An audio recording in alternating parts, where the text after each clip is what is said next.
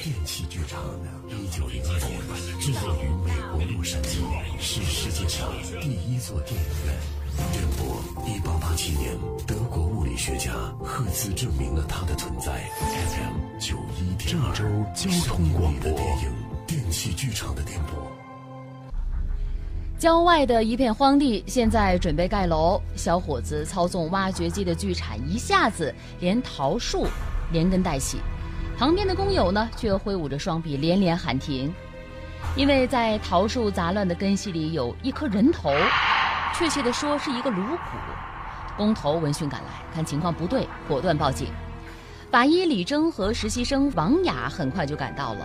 这个时候，挖掘机已经停工。挖掘机旁边站着派出所的民警，工地的工头和开挖掘机的小伙子李征只看了一眼，就看出那是一棵桃树。哎呀，可惜了呀！这桃树，你看，才刚结果子就被连根儿挖起来了。呀，可惜什么？真是晦气！我技校毕业到工地干活第一天就出了这档子事儿，真晦气！呸呸呸！这有什么呀？啊！要说晦气，我们的工作那天天都是跟晦气打交道。这工地老板还说这块地好，是花了大价钱拍下来的。这刚一动工就挖到头骨，我也不知道这块地之前是不是墓地。呀，真是太晦气了！法医李征没有理会挖掘机师傅的抱怨，戴上手套，用刷子轻轻刷着骨头表面的尘土，一个较为完整的颅骨逐渐的呈现出来。他轻轻用力，想把颅骨从树根当中取出，却发现没有想象的那么容易。桃树的根系已经和颅骨生长在一起了，恐怕不能简单的徒手让它们分离。这时候，实习法医王雅走了过来，弄不掉是吧？我看工具箱里有把锯，那你帮我拿过来吧。行。手起锯落，木屑簌簌的落下。和颅骨相连的树根纷纷的断开，失去了桃树根的捆绑和束缚，下颌骨和颅骨分离开来，掉在地上。李征弯腰捡起了那块下颌骨，看来这下颌骨的关节肌肉组织已经完全消失了呀，下颌骨已经没法固定了。看来死者的死亡时间比较长了。李征手中拿着颅骨，对派出所的民警说：“警察同志啊，让工人继续挖吧。”不过一定得小心点啊！嗯，看看有没有其他的骨头，注意有没有棺椁或者墓碑什么的。哦，行，那我给他们说一下。哎，李征拿着颅骨找到了相对僻静的空地，开始细细的打量这个颅骨。颅骨通体发黑，上面有两个孔洞，一个圆形的金属片，左上方的一颗磨牙微微的闪着光，那是一颗假牙。颅骨上没有其他的附着物，皮肤和肌肉组织已经完全消失。李征把裹在颅骨外面的树根扯掉，小心翼翼地清理着颅骨内的树根。突然，他指尖一阵刺痛，抽出手一看，手套已经被划破了。嗯，没事吧，征哥？哦哦，没事儿，没事儿。李征取下手套，中指指尖有一个小小的凹痕，凹痕周围没有血色，皮肤并没有破损。幸好啊，你这手指没有被划破，否则这一针破伤风是免不了的了。嗨，哥都摸过多少骨头了，这点分寸我还是有的。通过死者双眼所在的孔洞看去，罪魁祸首是一枚钢钉，大约有十多厘米长，在颅腔内闪闪的金属的光泽，颅骨外面的圆形金属片就是这枚钢钉的钉尾。天哪！这不就是传说当中的钢钉入脑吗？你真是电影看多了啊！都什么年代了？征哥啊，有些事情你可能不大了解。奸夫淫妇合伙谋杀亲夫，灌上蒙汗药，再钉上一个铁钉，在古代这就是悬案。王大小姐，你这入戏也入太深了。哎，对了，我忽然想到这个案子很可能也是这样的。你们看这个颅骨的颜色发黑了，很有可能是被下了毒。好了好了，咱们别瞎猜了。钢钉和颅骨的颜色的问题，咱们回去再研究。你先说说这两个孔是怎么形成的呢？颅骨上有两个比较大的孔洞，分别在左顶部和右枕部。王雅指着左顶部的孔洞说：“哎，郑哥，你看，这个孔特别明显，是用钝器打击形成的。这个孔洞的周边有许多放射状的骨折线，延伸到了右枕部的孔洞，这样两个孔洞呢就被骨折线给连接起来了。嗯，有道理啊。那你觉得右枕部这个孔洞是怎么形成的呢？这两个孔洞大小差不多，形状也很接近，嗯，又在骨折线相连，应该是同一种钝器多次经过打击形成的。这多次打击集中在了同一个部位，要么是说明嫌疑人打击的准确度比较高，要么就说明嫌疑人的力量不是很大，需要多次打击才能够确保他的杀伤力。可以啊，王雅，你很聪明啊！谢谢真哥啊！哎，对了，枕部那个孔洞的边缘十分整齐，哎，那是怎么回事啊？呃，就是这个问题啊，我暂时也没想明白，待会儿把颅骨带回去再详细的检验吧。王雅晃动颅骨。颅骨内的树根纷纷掉了出来，忽然听到啪嗒一声，两瓣裂开的核桃和一块扁平状的骨头掉了出来。哎呀，你看，这颅骨里面怎么还有核桃和骨头啊？哎，征哥，你快来，快来，快看！李征接过那块骨头，仔细的观察，又对着颅骨比划了一阵儿，发现那块扁平状的骨头并不是颅骨的一部分。他拿起了核桃观察，发现这核桃并不完整，只是核桃的空壳。这就有点意思了，嘿。什么有意思呀？通常情况下，哈，这个桃树苗会把核桃顶出地面，或者长出树苗，桃核留在土中。也就是说，这棵桃树很可能是颅骨里面长出来的。头骨里长出了一棵桃树，这，这也太恐怖了吧！现场勘查完毕，工人没再挖掘出骨骼、墓碑之类的东西。李征让派出所的民警督促工地继续挖掘，有消息及时通知他。李征准备离开现场，这时候王雅回头看了一眼空地上的那棵桃树。征哥，要不咱把这桃树带回去吧？不然这趟算是空手而归了。哦，对，我差点忘了，那棵桃树可是关键的证据啊。王峥和王雅径直来到法医实验室，把颅骨放在了操作平台上，取来骨骼测量仪，准备对颅骨进行法医人类学的检验。看来这个案子很是棘手啊！很明显，这是杀人案，而且很可能是杀人抛尸。案件性质很明显，但是要想破案是需要大量信息的。现在却只有一个颅骨，而且由于死亡时间比较长，咱们的制胜法宝 DNA 检测就失效了。唉，看来只能让这颗颅骨多告诉我们一些信息了。嗯，哎，郑哥啊，你有没有闻到有什么气味？闻到了，是颅骨上发出的腐败气味，这说明颅骨的年岁还不是太久远啊。刚才你在工地上，哎，我们怎么没注意到呢？户外空气流通比较好，不太能闻到这种气味。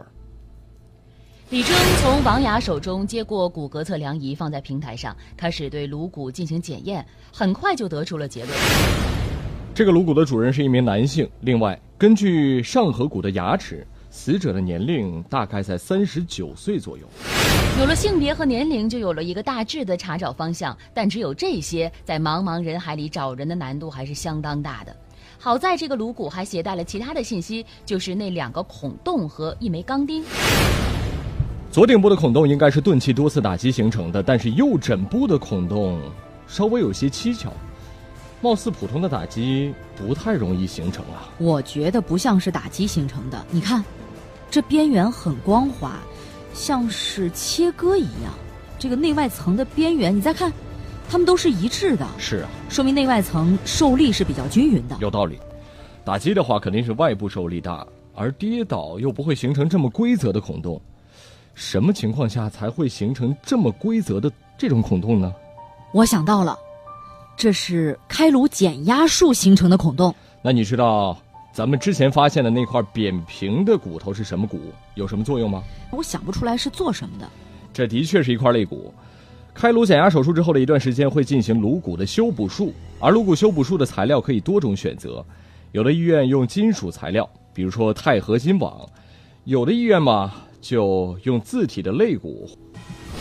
李征从靠近根部的地方把桃树锯断，然后拿起了树干进行观察。一、二、三、四，四圈儿。这棵桃树一共有四圈年轮啊！居然用的是小学生都会的数年轮法，根据桃树的年龄就可以推断死者的大致的死亡时间。咱们先把所有的线索捋一捋。死者是一名四十岁左右的男性，这点应该没问题了。桃树是从颅骨里长出来的，而且已经生长了四年，说明死者的死亡时间四年以上。我明天准备去趟市局，在市级的失踪人员系统里筛选符合条件的男性，那边的数据库容量更大，更容易找到符合条件的失踪人员呀。郑哥，我还是觉得这个死者中了毒，所以颅骨才会变黑。尸骨发黑的原因有很多。并不能说明就是中毒死亡。这样吧，一并送检。李征把情况向大队长做了汇报，毕竟很有可能牵扯到一桩命案，大队长非常重视。但是对于四十岁左右的男性这一身份特征，似乎并不满意。呃，你只是把这个死者定位在四十岁左右的男性，哎呀，这个范围太过宽泛了，目标也太多，这大面积排查不现实啊。那现在不排查，也没有什么别的好办法呀。要说这个案子呢，也不存在破案的紧迫性。这样吧，你们再想想办法，尽量再明确一下死者的身份，也便于开展后续的侦查工作。好的。简单吃过晚饭，李征接到派出所打来的电话，现场再也没有挖掘到有用的东西，对颅骨和土壤进行的检测也出了结果，排除中毒。因为尸骨长期与土壤里的微量元素，尤其是重金属超标的土壤接触之后，易发生氧化反应，生成氧化钙。另外，因埋葬位置的原因，使其尸骨发生碳化，也会令骨骼变黑。或许咱们可以剑走偏锋。怎么剑走偏锋啊？死者曾经做过开颅手术，每家医院在某个时间段都有自己相对固定的术式。只要咱们确定了在哪家医院做的手术，就可以根据病历资料来筛选患者呀。这失踪人员系统还好说，估计符合条件的不会太多。